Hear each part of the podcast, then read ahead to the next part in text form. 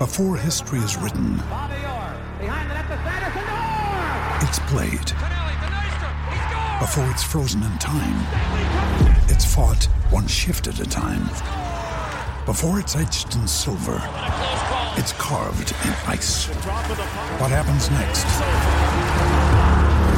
will last forever.